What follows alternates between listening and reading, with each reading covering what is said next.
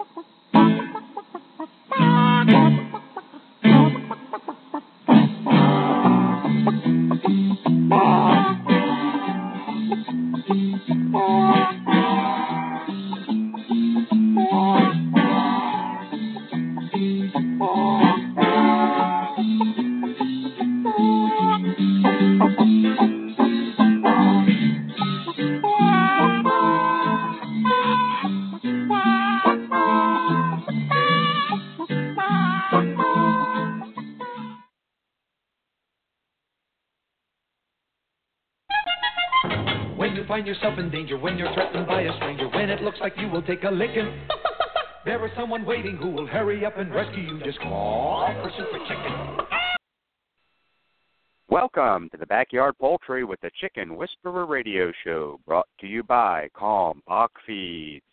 My name is Andy Schneider, but most know me as the Chicken Whisperer, author of the Chicken Whisperer's Guide to Keeping Chickens, author of the Chicken Whisperer's Chicken Factor Chicken Poop Book, national spokesperson for the USDA Biosecurity for Birds program, and editor in chief of Chicken Whisperer magazine. Each week, we welcome experts in their field to share their knowledge about different topics, including backyard poultry, show poultry, heritage poultry, gardening, cooking, composting, and a lot of other things, including living a self sustaining lifestyle. Be sure to visit us online at chickenwhisperer.com, where you can follow us on Twitter, become a fan on Facebook, and of course, subscribe to the totally free digital edition of Chicken Whisperer magazine. Once again, I would like to thank all of you for tuning in today to Backyard Poultry with the Chicken Whisperer, brought to you by our good friends over at Kalmbach Feeds. At Kalmbach Feeds, our layer pellets and crumbles are all natural, antibiotic free, with no animal byproducts. Formulated just for laying hens, our feed is fortified with essential amino acids and calcium to ensure maximum production of nutritious, tasty, strong shelled eggs. From our family to yours, feed your hens the way nature intended pure, wholesome goodness. Kalmbach Feeds. Find a dealer at kalmbachfeeds.com. That's K A L M B A C H feeds.com. Or order your layer pellets and crumbles today on Amazon.com. Kalmbach Feeds is a proud sponsor of the Chicken Whisperer. All right, thanks for staying with us today. Um, I've got a couple of uh, announcements, host chat, I guess we call it, and then I'll go to our first commercial break, and then in a few minutes, Peter Brown will call in. Got a great show lined up for you today. Peter Brown, also known as the Chicken Doctor, is going to be joining us, and uh, I've uh, received several questions via email and on my Facebook page that we're going to cover today during the show. If you have any questions for Peter Brown, the Chicken Doctor, you too can call in and we can address those. 347 637 3237.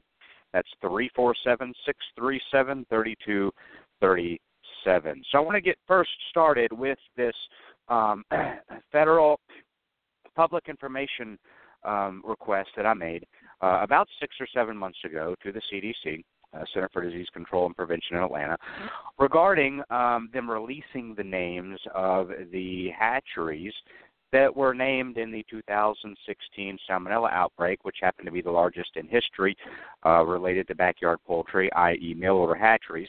And uh, just just to make sure this is clear, I'm not doing this uh, to bash anybody or to give anybody a black eye. Uh, everybody knows on the planet that I have done more to pro- uh, promote backyard poultry and the hobby uh, and the lifestyle than anybody on the planet, um, and I don't even think that can be challenged. I have I've helped more people around the country get laws changed successfully to allow backyard poultry than anybody on the planet. I know that's not going to be contested, and um, so this is about. I guess the end goal is to have the hatchery owners. I'd like to interview them, uh, have them come on the show even, and uh, have us uh, have hear from them. Tell us um, why they think this happened, ha- how they think it happened, um, and mainly what they've done to prevent it from happening again, or to try to prevent it from happening again. And now, if they do participate in the Salmonella Monitored Program through NPIP, uh, so it's just a matter of I, I think they can come on and um, let the folks know. I mean, it could be a uh, this could be a perfect example.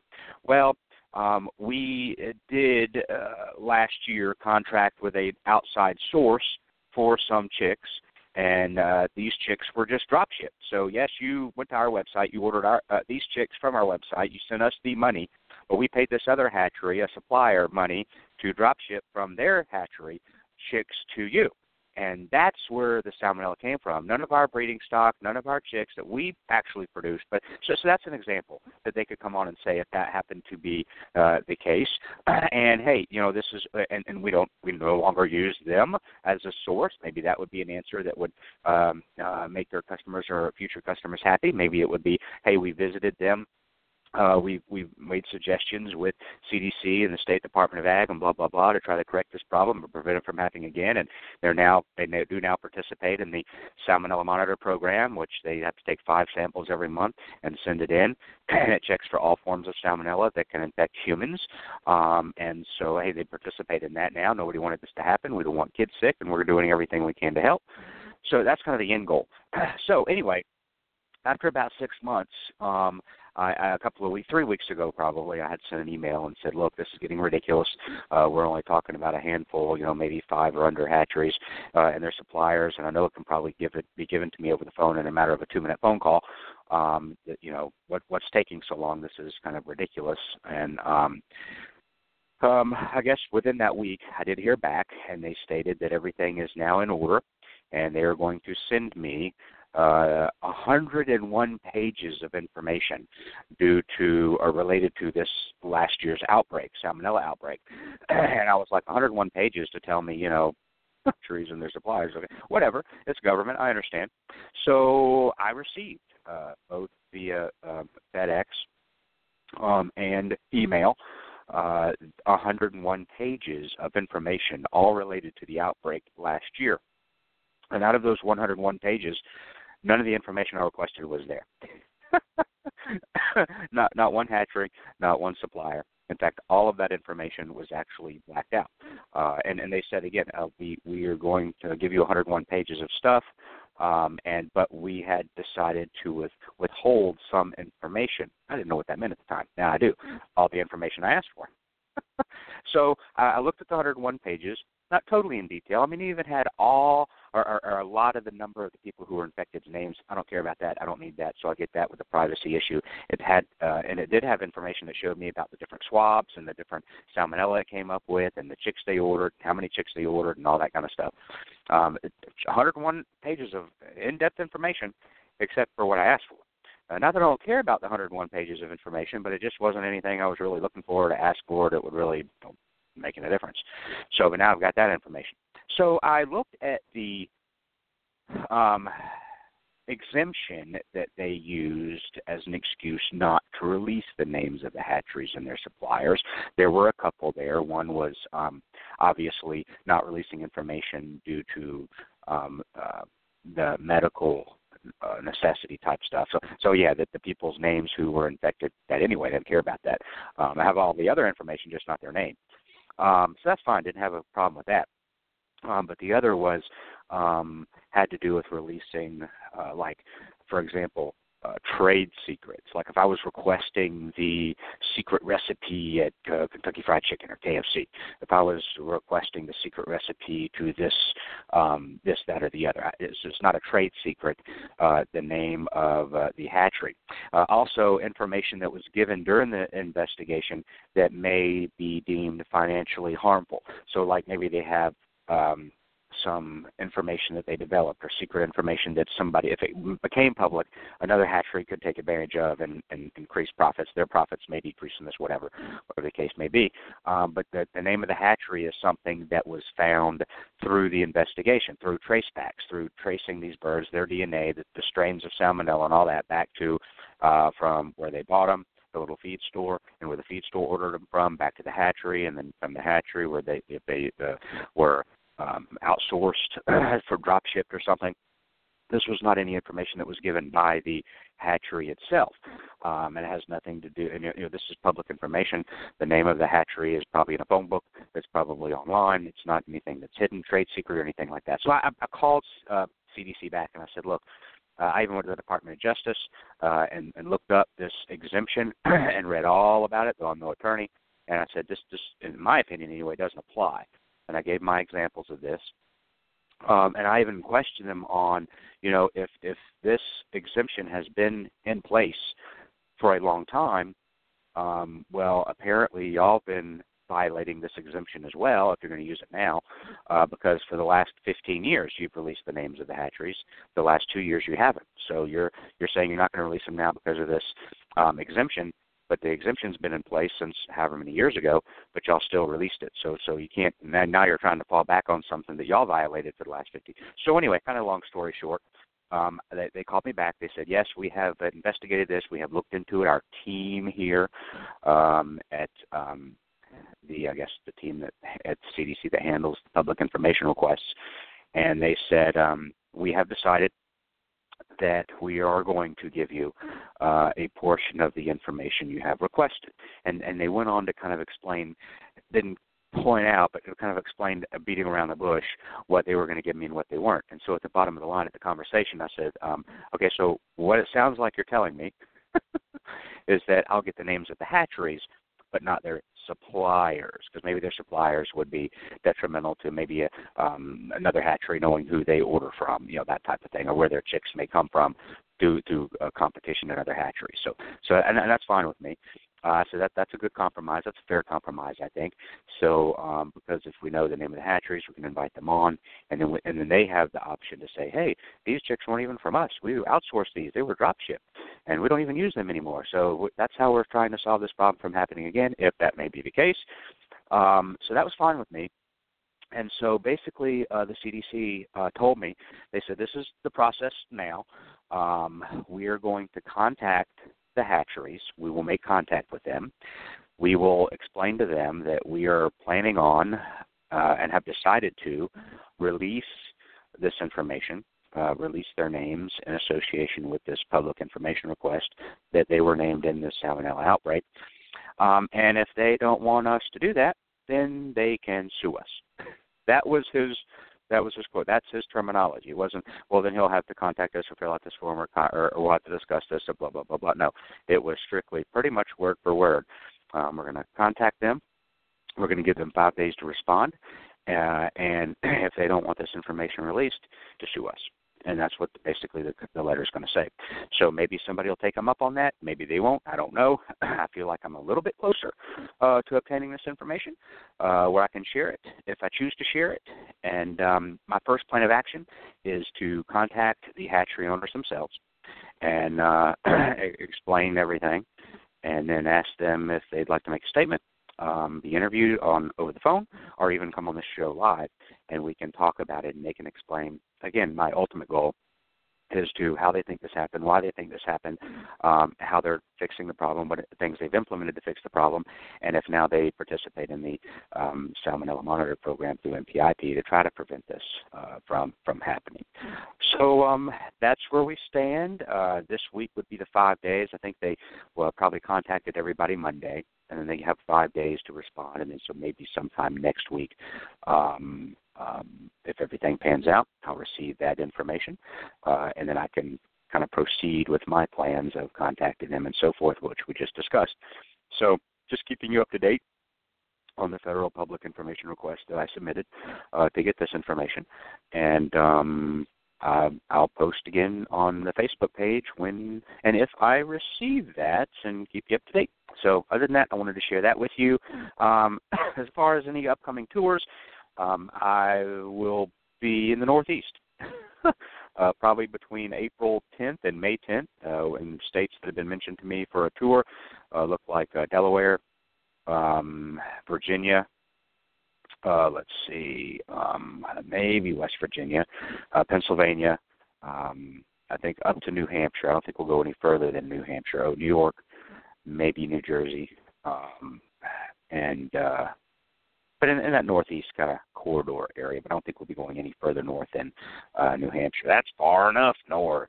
But um, so yeah, looking forward to that tour with Kalmbach, and of course, as we get the dates and times and locations, we'll be posting that uh, a little later. The book's coming along grand, the Fact or Chicken Poop book, and um, we're looking forward to that released in uh, 2018. So let's get on with the show.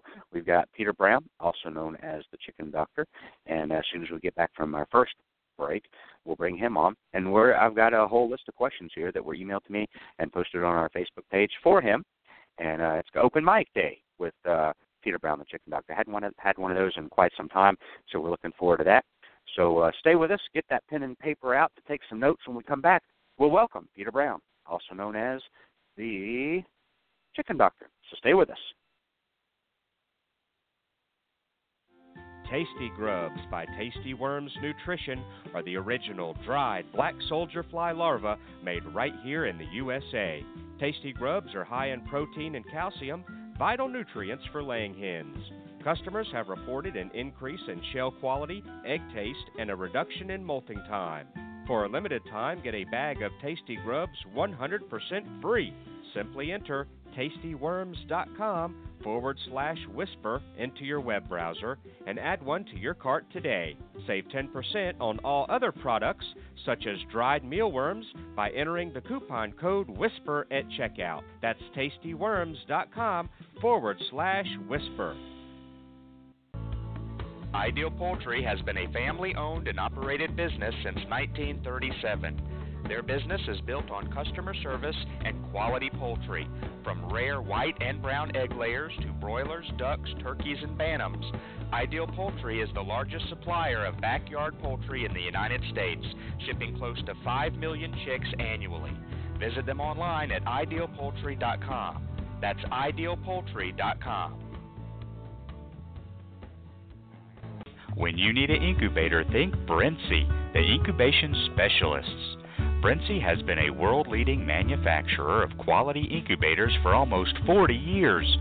They manufacture incubators that hold anywhere from 7 to 380 eggs with high quality electronic and digital controls, including precise humidity controls and programmable egg turning, all at surprisingly affordable prices. Enter the coupon code WHISPER at checkout and receive 10% off your entire order. Order your new incubator today at brinsea.com. That's B R I N S E A.com.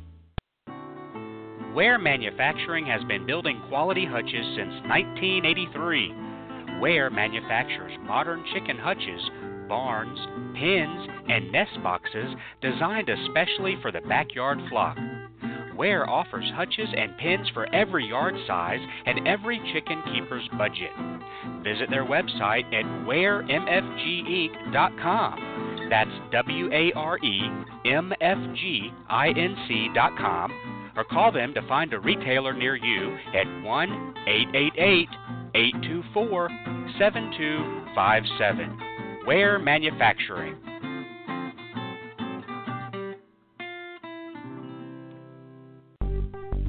You provide a heat source for your backyard chickens in the winter? In most cases, it's not necessary. But if you choose to provide a heat source for your backyard chickens, it's imperative to use a safe and effective heat source, and the only one I recommend is the Sweeter Heater.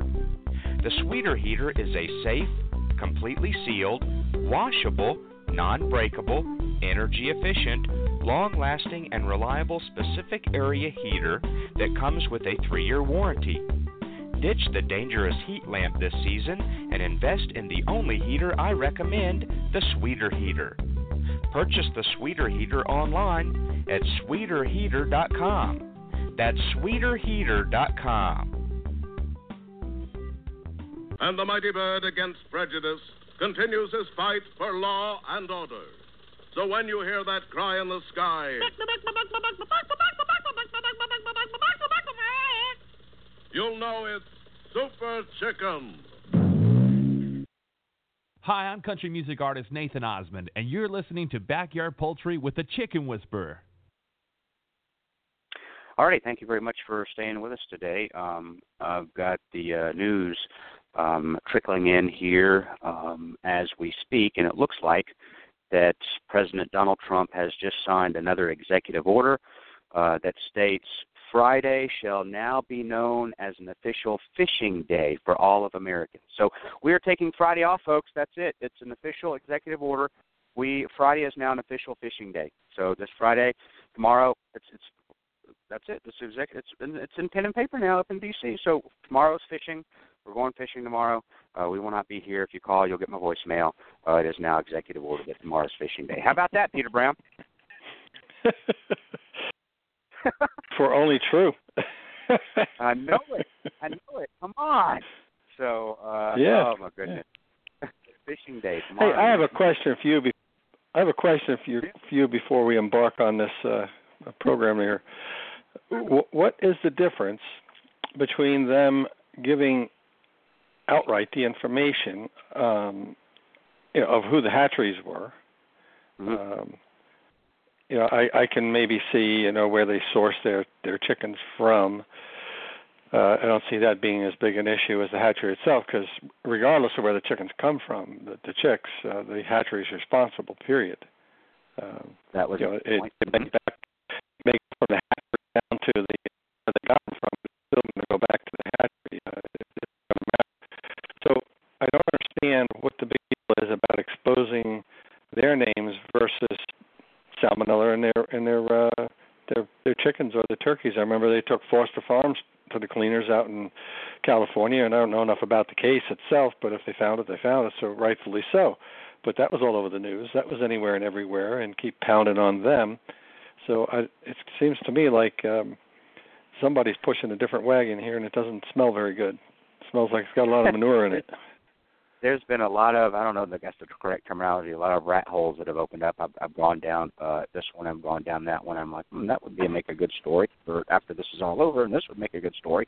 Um, and it is interesting that it seems like the food producers because I, I use that. I'm like, you know, when uh, Bluebell ice cream had these listeria outbreak, it was Bluebell this, Bluebell Yep. that, Bluebell the and then and then the, the Skippy peanut butter, I think it was, um, that had I think it was Skippy that had the, the salmonella a few years back, and and um, Mm-hmm. people went to jail because of that. Um, but you know that was announced, or it was what it, it was Jack in the Box a long time ago with the burgers, and yeah, I mean, Yeah. it, it seems like Exactly. food source food source they they they're quick to to put the name out there but when it's maybe animal sourced or something like this they they are not i um um so yeah i've been i've been hammering that as well also people know i've talked on the show about if you go to the CDC's website, and again, I have a great relationship with them uh, and the USDA, and I point a lot of things out, and they're like, you know, wow, we need to look at that because you make a very good point, which is good. Um, but like um, when it says everything that they post says uh, salmon, largest salmonella outbreak related to backyard poultry. Well, that's very deceiving. That's almost a black eye for us because it's it's Sure. Male hatcheries. I, think it should be at least add that in there. You know, largest salmonella outbreak related to mail order hatcheries. And then it's even even though we know we have a long way to go to get people from stopping kissing their chickens, hugging the chicken. That's if you look at all these swabs and the interviews of these people, they they admit kissing the chicken, hugging the chicken, sleeping with the chicken. I mean, it's just insane. Um, uh, and close contact with the chicken, that kind of stuff. But um, but it's uh, when they do the swabs and trying to figure out. But it's um, so no, we're not we're not innocent here by by it, the, the number and how how it spreads, but it's almost like the backyard folks can't even get a fair shake. We can't even get a fair start if we even do somewhat good biosecurity if we're receiving tainted goods. So I've said, why why are you pinning us on backyard poultry? Yeah, the chicks end up there, but it, it really, in my opinion, maybe should read uh, salmonella outbreak related to mail order chick hatcheries or mail order hatcheries, um, just because they Right. end up in the backyard. It's not a backyard uh, outbreak, I guess, or at least you know. At, uh, so it's almost like you're you're everybody's all these backyard pea chicken people and they're hugging their chickens and they're just kissing their chickens and all this. But if, if even if you have somewhat good try to do good biosecurity, you, you forget to wash your hands out one day. You, you- you're receiving tainted goods. You can't even get a fair shake to start off with. Um, Yeah, and you know, I, I fully I fully agree with what you're saying, but uh, I you know that's the I I purpo- I think it's it's all on purpose, and I think that the the uh, stonewalling you is just just part of that that whole purpose behind it, and uh, uh, and it may be an unintentional purpose too, but it, it just seems to me that you know uh, in the backyard sector, um, it is difficult to get anybody's ear. Um, certain states, uh, you know, veterinarians have uh, in the, in the state, the state veterinarians have made uh, statements in the past that if it were up to them, there wouldn't be any backyard chickens.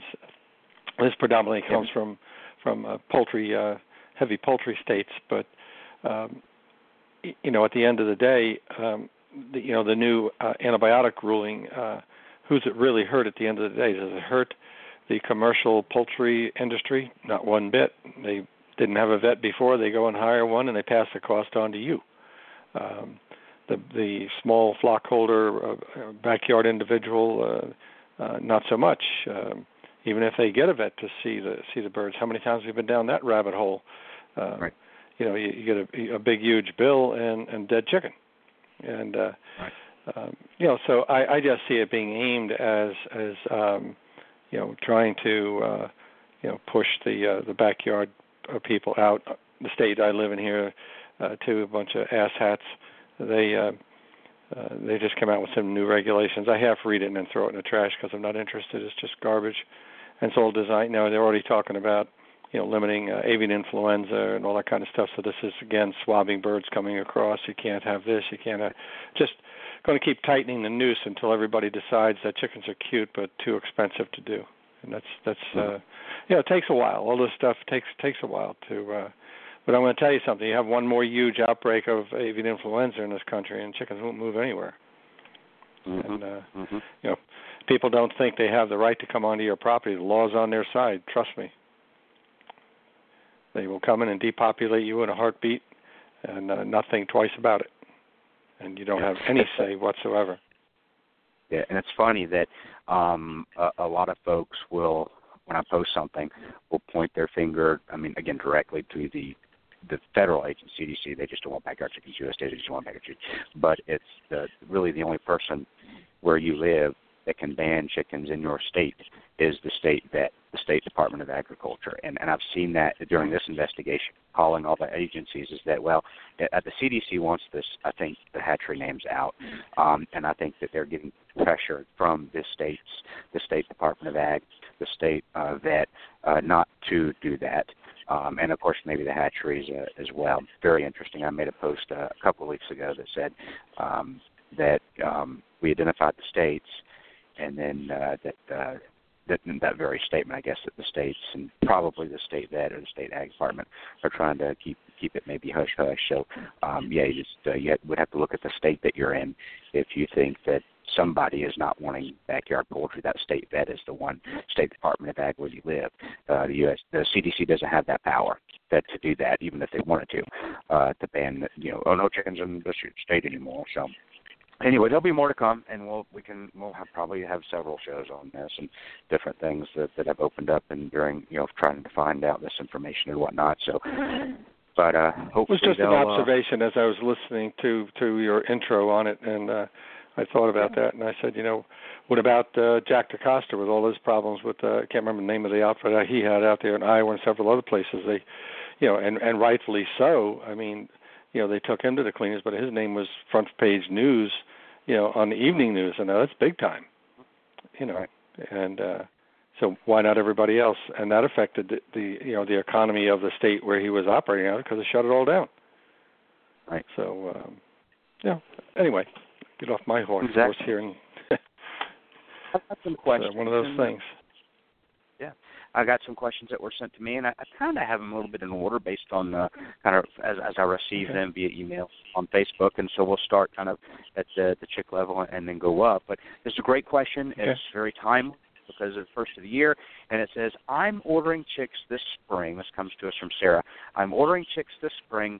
What vaccinations do you recommend, Peter, if any? I think she added in there, if any. Okay, and, and that is a good question, and I have a a um, uh, I hate to use the word canned answer to it, but uh, it's actually quite simple. Um, from my perspective, vaccination should be determined. Take them to the county fair, uh, which in many instances the county fairs are just loaded with all kinds of uh, of, of issues. Um, the um, lab director here. Uh, has has uh, been to you know some of the different venues around uh, in our neck of the woods here and uh, uh, constantly picking up you know LT, uh, mycoplasma, and so on. So th- that that would be your your risk um, uh, as far as as that's that's concerned. The other would be um, uh, you know exposure. Where are they going to get the exposure from? Either through the risk that you take by taking them to shows, or or um, um, farm expos and all these other little things they go to, and the county fairs and and and what have you. So if you don't have much risk, um, because some of the vaccines can be more of a headache uh, than than they're worth. Uh, for instance, I had um, uh, I was away at a show um, the uh, 12th, 13th, 14th of of, um, of uh, January here up in New England, the, the, the Poultry Congress. And one of the speakers uh, was talking about coccidiosis and a couple other things, and he was a big fan of the coccidiosis vaccine that I sell because he was tremendously successful with it. But he also had a lot of birds, and he's also mm. anal. Okay, so he will follow the directions to the to to the letter, and you know I don't mean that in a bad way. You know he will, you know if it says you know uh, you know use one ounce of water, he's gonna he's gonna use one ounce of water right on the money, and he's not gonna fudge it, uh, where, which a lot of people uh, would do with vaccines, uh, which end up causing them grief. So make a long story short, several people came over to my my uh, sales area and wanted the vaccine, and uh, you know I just laid it out for them. I said you know how many chicks do you have? I said five. I said, well, vaccine's seventy bucks, so that's a lot of money for five chicks sure. or five birds. I said, what do you intend to do with them? Well, just you know, pets and this and that. I said, yeah, you'd be better off with a bottle of sulfadimethoxine and a, a bag of Amprol, and just you know, look for the symptoms. And when you see any symptoms, treat them right away. You know, I went through, mm-hmm. you know, like we do on this show, lots of things. We go through all the signs and the symptoms and everything else, and and uh, you know that, uh, you know, if the chicken looks like it's a little lazy today, they're not like us. They're not taking off today. They're not phoning in. They're not coming in. I said they're sick, and that's the time to get on it. You know, and you know I think being reasonable. You know, um, just depends on on what she's going to do. If she feels that she needs to vaccinate, um, the only thing that I would consider vaccinating for would be Marek's disease, and that's it. If she's planning on selling chicks and that kind of thing, some people want don't want birds that have been vaccinated for Marek's. Um, uh, I don't recommend LT to anybody unless they are going to have a, a high risk for it, uh, fairs and shows and that kind of stuff. Um, you know, she's going to be swapping birds out left and right. Hmm. She might want to. She might want to look at it. Not only that, the invitation is always there. She can call me, four one zero five four six six one three seven, and uh, you know I'll be glad to counsel her on it personally. She can tell me all the ins and outs of what she plans to do. But generally speaking, um, I would recommend not doing a whole lot as far as vaccination is concerned, um, because even the Newcastle bronchitis, uh, it, is it is not a big problem in backyard small flock holder situation chickens. So don't make it one by inviting it in. Uh, it's a live virus vaccine. Uh, has a tendency to uh, cycle through the flock continuously. Um, can interfere with egg production. Can interfere with breeding. Um, you know, one might say, well, geez, all that trouble. Why do they, you know, why do they bother to use it? Because they have to use it. You don't necessarily have to. You're guarding against something you may never see in your flock in your lifetime. So I, I don't think that you know I would uh, be interested in doing uh, the Newcastle bronchitis um, from my own perspective uh, and this perspective of uh, one of the head researchers at the uh, you know, U.S. Department of Agriculture Avian Oncology Laboratory, East Lansing, Michigan. Uh, is uh, you know in my discussions with with him, uh, a vaccinated bird is better off than a non-vaccinated bird when it comes to Marek's disease. Plain and simple, straightforward. Uh, irregardless of what people may read about leaky vaccines, blah blah blah blah blah, means nothing to you as an end user. Means more to somebody on the commercial end where they've got a lot of birds and, and so on and so forth. Yeah, I'm just you know you yeah. hear you hear Marek a lot, you hear uh, fowl pox a lot, you hear, and then they're like, well, it's only going to cost me a quarter per bird to do it. And I think at the end of the day, what I hear most from you and and all the other experts we have on the show is that you know if you're if you're going to have a, a relatively closed flock, then yep. you there might be no need at the end of the day to do any of this uh closed flock. Yep. Like you said, not shows, not you're not going to be on coop tours, just all that kind of just you know it's you yourself your eye, you, you yourself and I in backyard fenced in. You know exactly. You may not yep. have to do anything. Uh, and you know, speaking of pox, I kind of left that one out maybe a little bit, but it's it's not a very. It, a lot of people don't vaccinate for it, but if you're in an area where you have uh, a, uh, again risk mosquitoes, some areas of the country uh, don't have as big a, a risk factor as others. Uh, you know, if you're in the south where it stays warmer longer usually during during the year, um, most people think that mosquitoes die off uh, uh, with the uh, the frost and the cold weather. They don't. They winter over, kind of like some butterflies do, and um, that's why on a uh, on a nice warm 60 degree December day you can actually see mosquitoes. We have them here, and uh, what you've done is brought them out of their little hibernation thing where they've been sitting waiting for warmer weather. And when the warmer weather came along, it just fooled them, and out they come. Usually need a couple of days of, of warm weather like that, but then they'll they'll come out seeking their blood meal. And mosquitoes, uh, uh by by and large, uh, the the last ones left at the end of the season, mosquito season, uh, you know, they uh, actually look for a carbohydrate meal versus a blood meal to keep to sustain them for the for the winter. So again, it's it's a risk factor if you're in uh, Florida and you know Louisiana and uh, even here where I live, it where you got we've got a lot of uh, low-lying wetlands and swampy areas and that kind of stuff. Uh, it's something that I would uh, strongly consider. I would, and generally now, the uh, it's not such a big problem in the in the commercial industry anymore um, because of vaccination, but they have moved away from vaccinating birds very early. So we've had a lot of mergers of vaccine companies, and and those vaccines that those people uh, were producing for young birds. So a young bird pox vaccine was a very mild vaccine that could be used as early as day one. They are no longer available. Okay, so you have to wait till at least five to six weeks and use the older bird. Not a problem. You just have that five to six week exposure, but that is readily available at this point in time. Okay but I, I would consider that. And again, it's a, it's a risk factor. You know, it's a risk factor. Okay, we'll move on to number two here. Oh, actually, hang on. Let me go back over here. I think we have a phone call, uh, and we'll go to the phone lines actually next. Callers get first sure. preference here. Um, area code four zero seven. You are on the air. State your name, the state you're calling from, and your question for Peter. Hi, this is Lisa from Florida. I have uh, two questions. Uh, okay. My questions are about spurs and toenails. I keep having people call me and ask me about removing spurs from their chickens because I raise chickens. And I always tell them I don't off off the roosters. And I tell them I don't remove the spurs. But is there a time that you should remove the spurs because now I'm getting a Rhode Island red rooster that's between 4 and 5 years old and one spur broke off when he was very young, and I tried to fix it, and it still came off. The second spur is getting really long and hitting him in his other leg, and I'm not sure what to do about it. And I know Doc has a lot of roosters. and all mine have huge spurs. I'm not a fan of of cutting them off um, so much.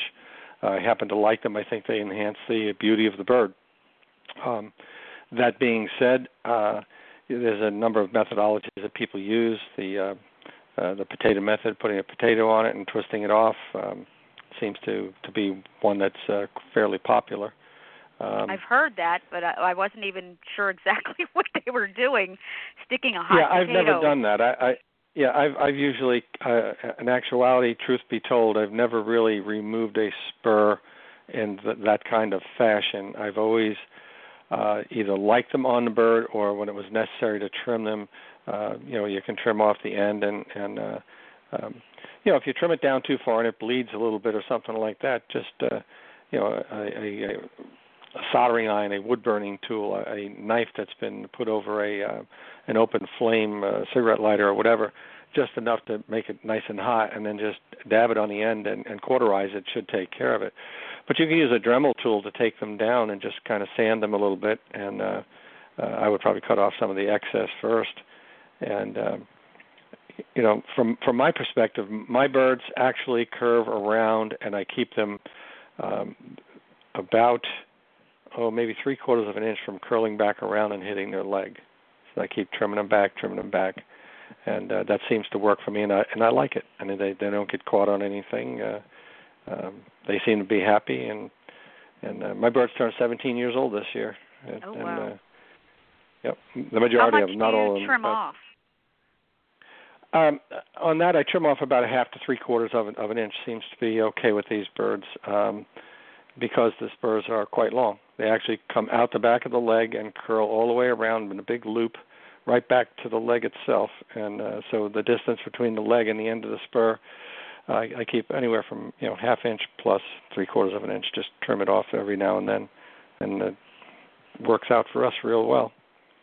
Um, toenails the same the same thing. You know, you trim them back a little bit. Uh, you you can you can actually do the same thing with a Dremel tool, uh, which I actually like better, uh, and just round off the edges. You could do the same thing with with long spurs. If you round off off the edge, the chances of them, you know, stabbing you with it are, are going to be a lot less. But uh, I don't know. I, I I'm a big fan of the less you do, uh, and the less invasive you are with a lot of things. Uh, the the happier and healthier everybody is. Birds are not traumatized by things. Um, you know, uh, my flock here, albeit they're small at this time, we got 12 birds left. Um, they're, I think the youngest one now, he's five, and the rest of them are all up between that. There's six of them, five, six of them that are 17, and they go down from there to. Uh, he's the youngest at five. I think the next one's up is somewhere between nine and ten. And I do nothing for them. Nothing. No vitamins, electrolytes in the water, no oil of oregano, nothing. They don't even get wormed. They're outside, and I I attribute it to the fact that you know we have de-stressed this flock uh, over the years as much as possible, and uh, um, by taking the stress away from them, you know we we've uh, made their environment such that it's they're happy and they're healthy and uh, you know no fighting uh, and they just go off into little groups and sunshine outside with the four cats and uh so uh you know don't get me wrong if there was something wrong with them I would do something for them these guys live the life of Riley you kidding me you know they get all the food they they can waste and all the clean fresh water they can drink every day and it's their choice to go outside I leave my suite of heaters on 24/7 during the winter months when it's cold, and uh, they're economical to run. It's a pain in the neck to turn them on and off. You forget and this and that. This way, I don't forget. It doesn't, you know. So it, it's it's a degree of happiness, I think. Um, and I know you didn't ask that question. I'm telling you, but that's I I believe the least you do, the better off you are. Um, but if you if you need to cut it back, I would just keep cutting it back, and if it bleeds a little bit, cauterize it. That's what I would do. Is there anything that um, I guess contributes to the longer toenails because I'm getting it in Old English game bantams and my silkies. They're getting really long toenails, and I didn't know whether that was bothering them to walk. You know, and they're getting stuff filled up on the toenails with the silkies, and I had to yeah, I, I would, all I would, off. I would cut them. Yeah, I would cut them back a little bit, and you know, um, it's hard to say, especially with with silkies, with the, the toes toenails being usually black seeing where the where the vein is and that kind of thing. But it's no different than cutting them back on a dog. Same thing. Mm-hmm. You cut them too far back on a dog, it's going to bleed. Same thing with them. So I I would I would you know just round them off. You can use a nail file for that matter. It's it's um, you know they're, they're going to continue to grow. I mean, if that's the question you're asking, I mean it's I don't you know there may be some genetics related to uh, one toenail. I guess that was uh, on, where I was going. Was there anything in their feed that might be contributing more to you know those particular birds getting the really long toenails. I I really don't think so. I think it's a matter of uh, um, also the you know the wear and tear that they might be uh, be getting uh, in a barnyard versus maybe not getting it. Uh, you know, not digging and scratching as much and wearing it down. Um, you know, and that kind of thing. So I don't know of anything in particular that would be in their feed that would be uh, you know a factor that would make them grow abnormal compared to uh, the, you know another feed or or whatever. Okay. But I would just I would just trim them back. If you feel it's interfering and they're picking up more manure on their on their feet, uh, I would I would trim it back and start with a small amount, and if that works, uh, trim it back another small amount. You know, maybe uh, depending on the size of the length of the toenail, eighth of an inch. If they don't bleed and you're happy with it, leave it alone and round it off. Mhm and then just build it back a little bit all the time. They are the old English I yeah. think are the longest ones, but these are birds yeah, that are of like probably a maintenance five thing, years you know. old.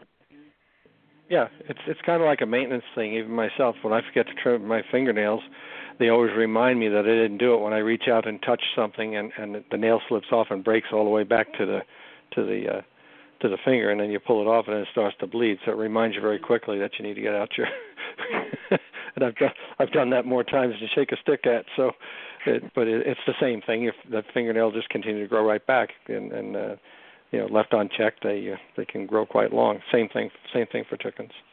Okay. Okay. So that really helps Okay. me out. All right. Thank you very much. I appreciate it. You're welcome.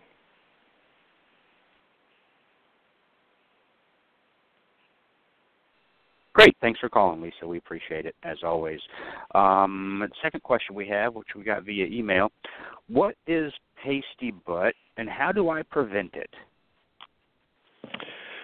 Well, pasty butt is usually a stress factor, um, usually, um, but also can be an indication of uh, of E. coli, can be an indication of salmonella. Um, don't overstress the birds. Don't overheat them. Don't overchill them. Um, don't allow overcrowding, uh, lack of food and water. Uh, all of those things contribute to uh, to pasty butt. Um, number of things can uh, can take care of it. Sometimes apple cider vinegar in the water is enough to to do it, depending on how long it's been going on. And you know, um, but uh, oil of oregano for sure should help. Um, and then a combination of uh, neomycin, bacitracin, and oxytetracycline mixed together in the drinking water for about seven days usually will take care of it. But usually you can take care of it with these other things. Take the stress factor away, and uh, more than likely it'll go it'll go away on on its own. Uh, but if it doesn't, there, there's a number of different things you can do. Sulfadimethoxine in the water, bearing in mind that the sulfadimethoxine, neomycin, best uh, not the best tracer, but the neomycin and the oxytetracycline uh, now fall under the prescription only thing. Cool.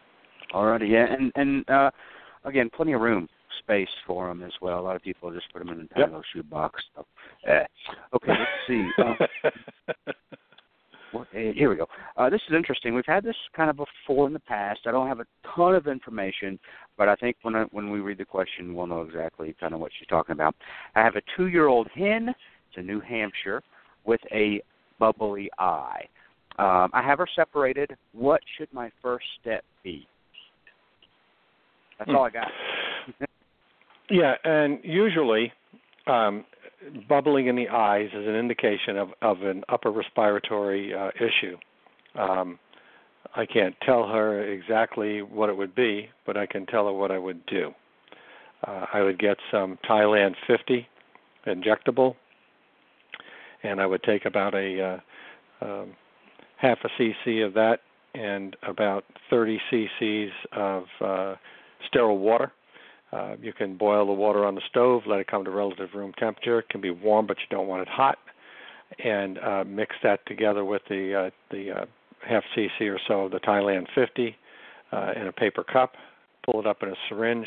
Take the needle off the syringe, and then on these uh, in the in the nostrils, you want to take this solution and back flush those nostrils. So you're going to have the bird more or less upside down, neck straight out, mouth open, and then you're going to take that solution, put the syringe up to the nostril, and forcefully push it back through. It'll come out the nasal cleft and the roof of the mouth, and uh, do that a couple of times a day, uh, and uh, see if that helps.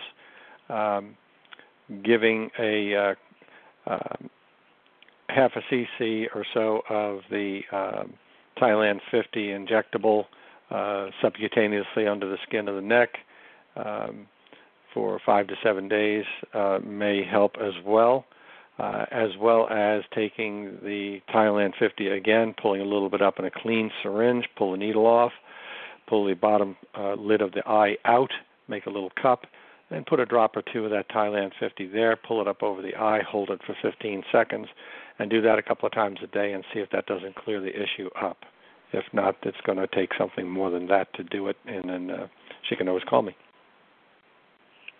Very good. Very good. Okay, let me mark that one off the list here. Um, ah, this is a great one. We hear this a lot. Um, how can I stop my hens from laying eggs from the roost? They're getting up on the roost and laying. They'll walk in there and find a, a broken egg below the roost, and they're they're laying their, they're laying their egg from the roost. This is not uncommon. We get this question uh, quite a bit. I see it wandering around in the in the forums and stuff. Um, obviously, one one quick thing about the structure of your coop is you want to make sure the roosts are much higher uh, than the roost or the nest boxes. Otherwise, a lot of times they'll sleep in the nest boxes. But um, yeah, the roost needs to be higher than the uh, the nest boxes. But uh, how, other than that, question over to you, Peter. How how could she uh, stop her hens from laying eggs from the roost? I guess it depends on what time of of, of the day uh, the, the bird is laying the egg. You know, if it's a late layer, um, it's kind of out of sync with with you know with with uh, what's normal. Um, so let's go back and look at the nest box thing. Maybe there's too many uh, birds for the amount of nest boxes. So one methodology would be to um, put more nest boxes in. Um, you know, and if you've got birds that you know um, want to sleep in the nest box overnight, um, most commercial type nest boxes, uh, the front perch is meant to put up to keep the bird from getting in overnight. The problem with that is if you're not out there in, in the morning, you get a bunch of floor eggs. So um, again, a lot of these things go back to management. Um, we often talk about you know coccidiosis being a management problem. It always is. It's uh, it's uh, actually something that's relatively simple to control in most cases. Uh, you know, if you're on it and you pay attention to it right right from the beginning, it's when you ignore it or don't understand it that you know becomes a real thorn uh, in your in your side. Same thing with with this. Uh, it would be interesting to try and see if she could find the offender, and then take the offender uh, and uh, you know put her in a nest box, maybe even lock her up in a nest box for a little bit and make her lay the egg there, and try to to uh, you know get in the habit of doing that. But I think increasing the nest box spacing, uh, in other words, uh, more nest boxes for the group. Uh, she didn't say how how many uh, uh, birds were involved here, nor how many nest boxes. So we, we really don't have any any way of knowing. Um, in in our case, we only had two or three hens, so had one nest box, which was actually quite sufficient. And uh, these gals always got along pretty good, and they're they're, they're bantams, and the two of them jump in one hole and lay eggs together. So I, uh, it wasn't an issue for you know for us. And I will agree with you, the nest box lower and the uh, the perch much higher. That's the way we have them in our coop.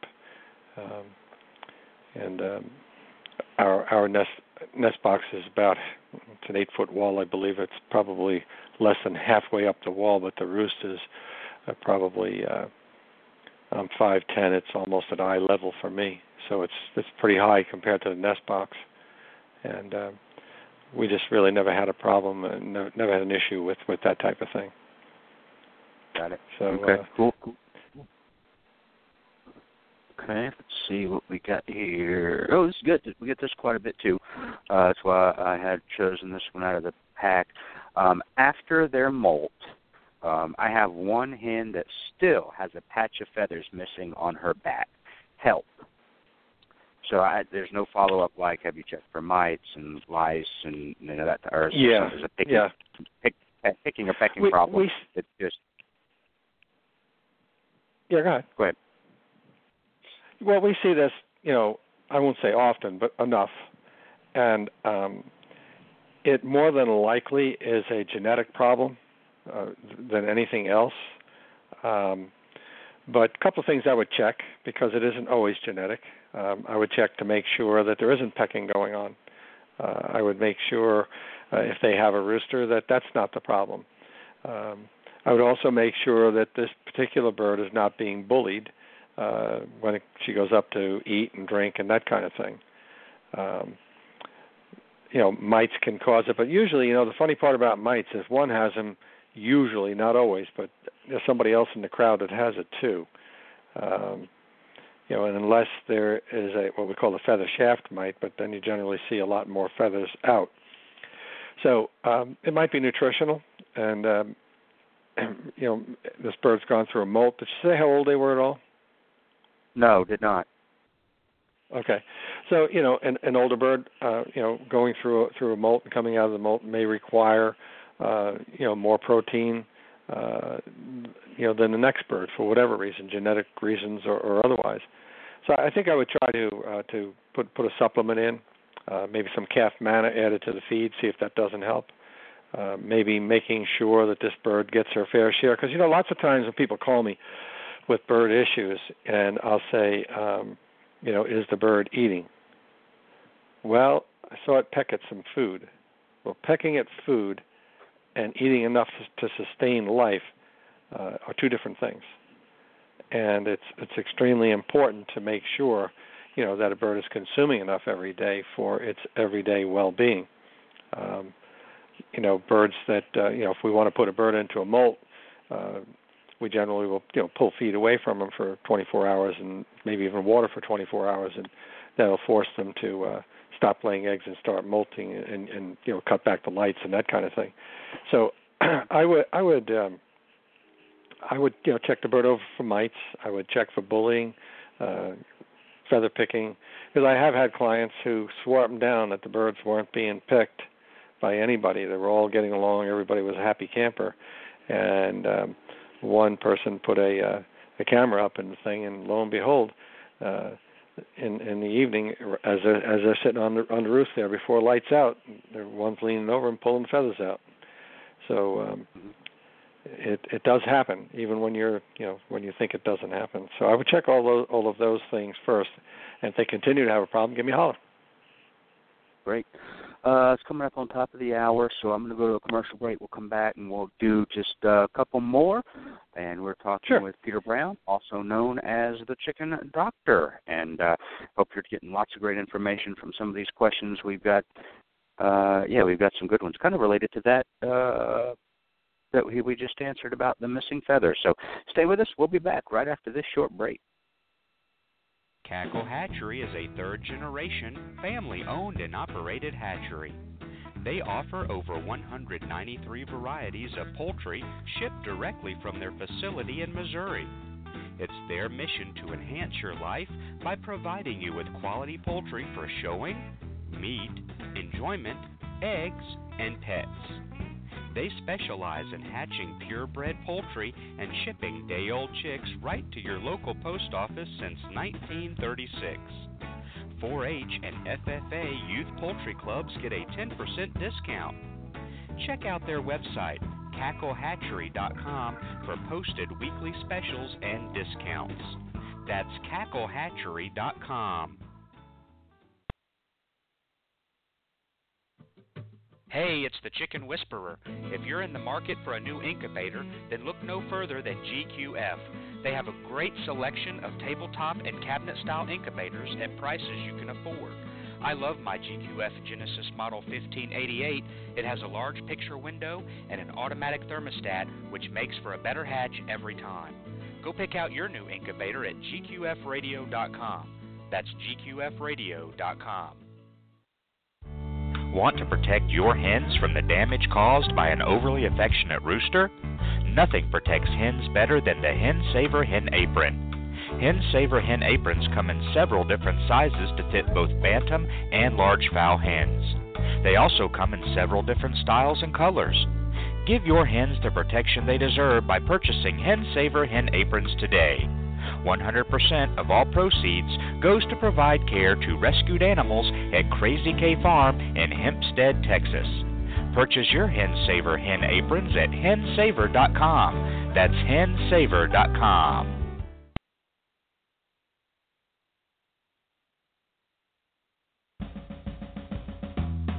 Since 1921, Stromberg's has been a family owned and operated business providing quality poultry and poultry supplies to their customers.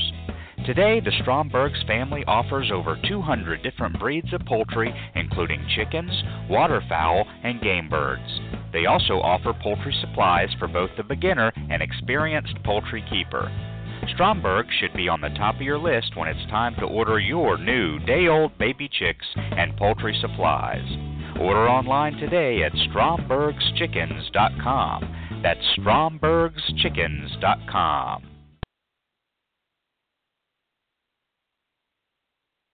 Come back, come back, back. Come back. Come back. Come back, back, back, back, back, back, back, back, back, back, back. Come back. From our family to yours, feed your chickens the way nature intended pure, wholesome goodness. Kalmbach Feeds. Visit our website at kalmbachfeeds.com. That's K A L M B A C H feeds.com. Or order today on amazon.com. Kalmbach Feeds is a proud sponsor of The Chicken Whisperer.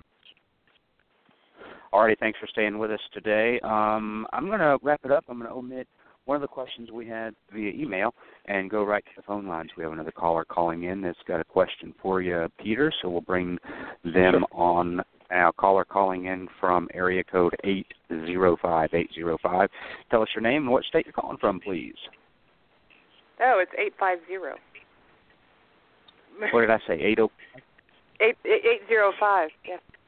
Yeah, it It- must be. it- I got to I, I got to go see my eye doctor again.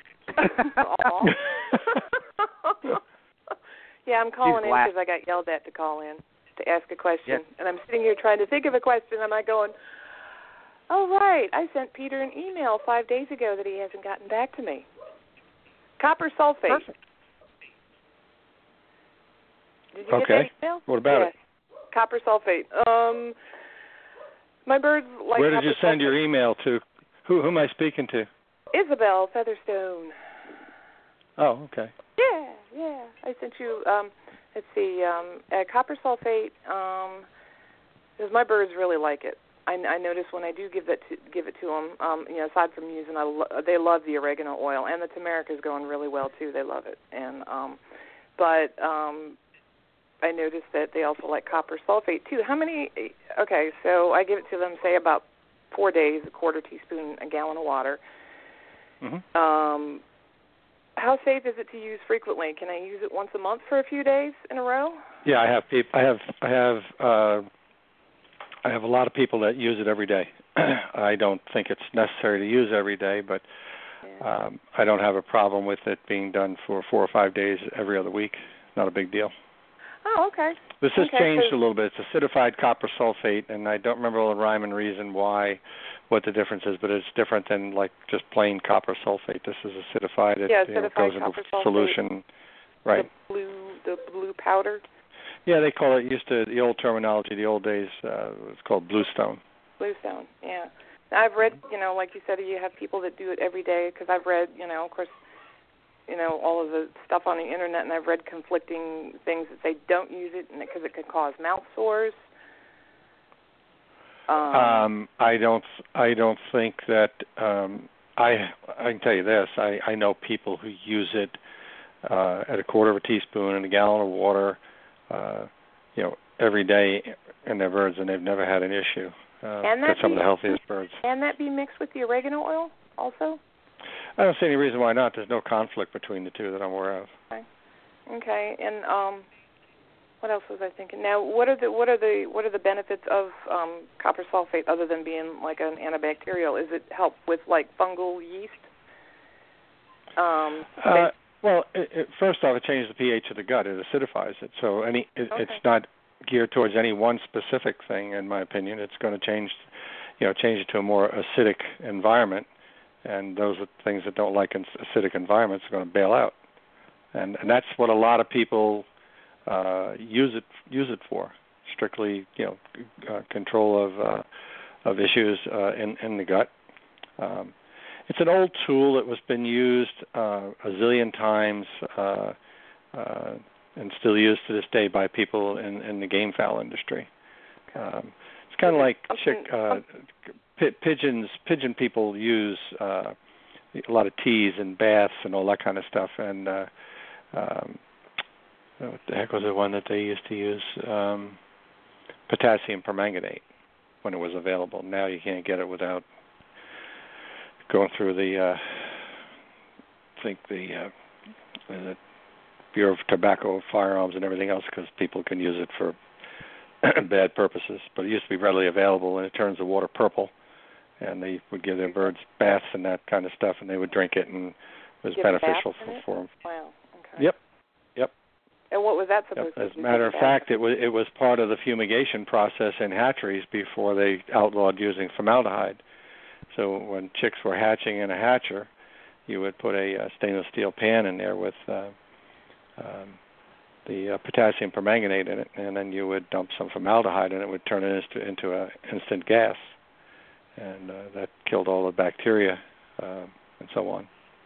Wow. So, uh, but no, it, it's it's a I I don't you know I mean I have never seen it be, be a problem. Now I I know that um, I read a paper years ago uh, that you know there were some issues with some broiler chickens uh, uh, with uh, you know copper sulfate, but it didn't say acidified copper sulfate. It said strictly copper sulfate, Okay. and that Yeah, had to what I do with. the- Uh, What I have is the packet you can get from Jeffers Vet Supply, the acidified copper sulfate. So, and yeah, that's I, that's all I ever sell is the same the same stuff. You know, it's all the same. Once it's acidified, it's it's different. I don't remember the chemical process to how they get there, but uh, it's, I know it's not a big seller. It's not a big mover. Not a lot of people use it. Um, but I don't. I, I- still again go back and you know, there's no reason you shouldn't use it.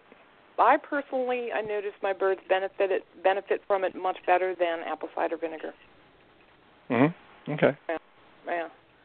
And um, Okay. particularly, particularly living in in the harsh climate here in Florida, you know, where you get you know the moist, wet atmosphere where bacteria and, and fungus Mhm. and everything tends to proliferate.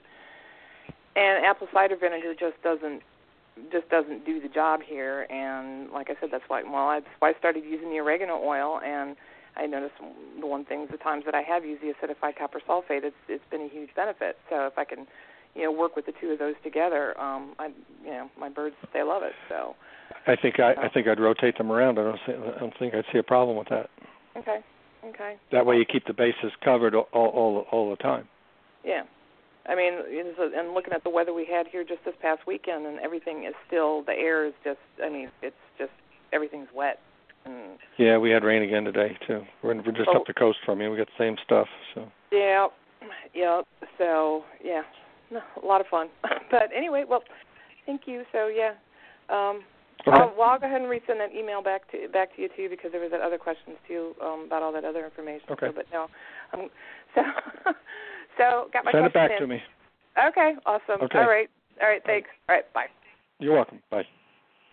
Alrighty, very good. That's going to wrap it up here today on Backyard Poultry with the Chicken Whisperer. And so glad that we had uh, Peter back on today and open mic, which is always awesome.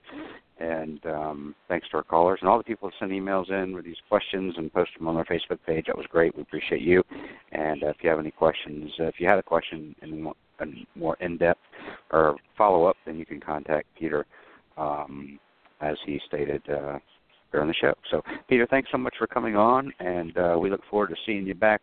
Uh, let's see, God, February, late February. It'll be prime chick season actually in a lot of the warmer states. So we'll uh, probably have a lot more. Uh, well, we'll pick out a really great topic related to uh, uh, chick days, Sure. uh, chick day events. So uh, I appreciate it. You take care, and thanks for coming on. All right, Danny. Thanks. Appreciate it. Bye bye. Thank you.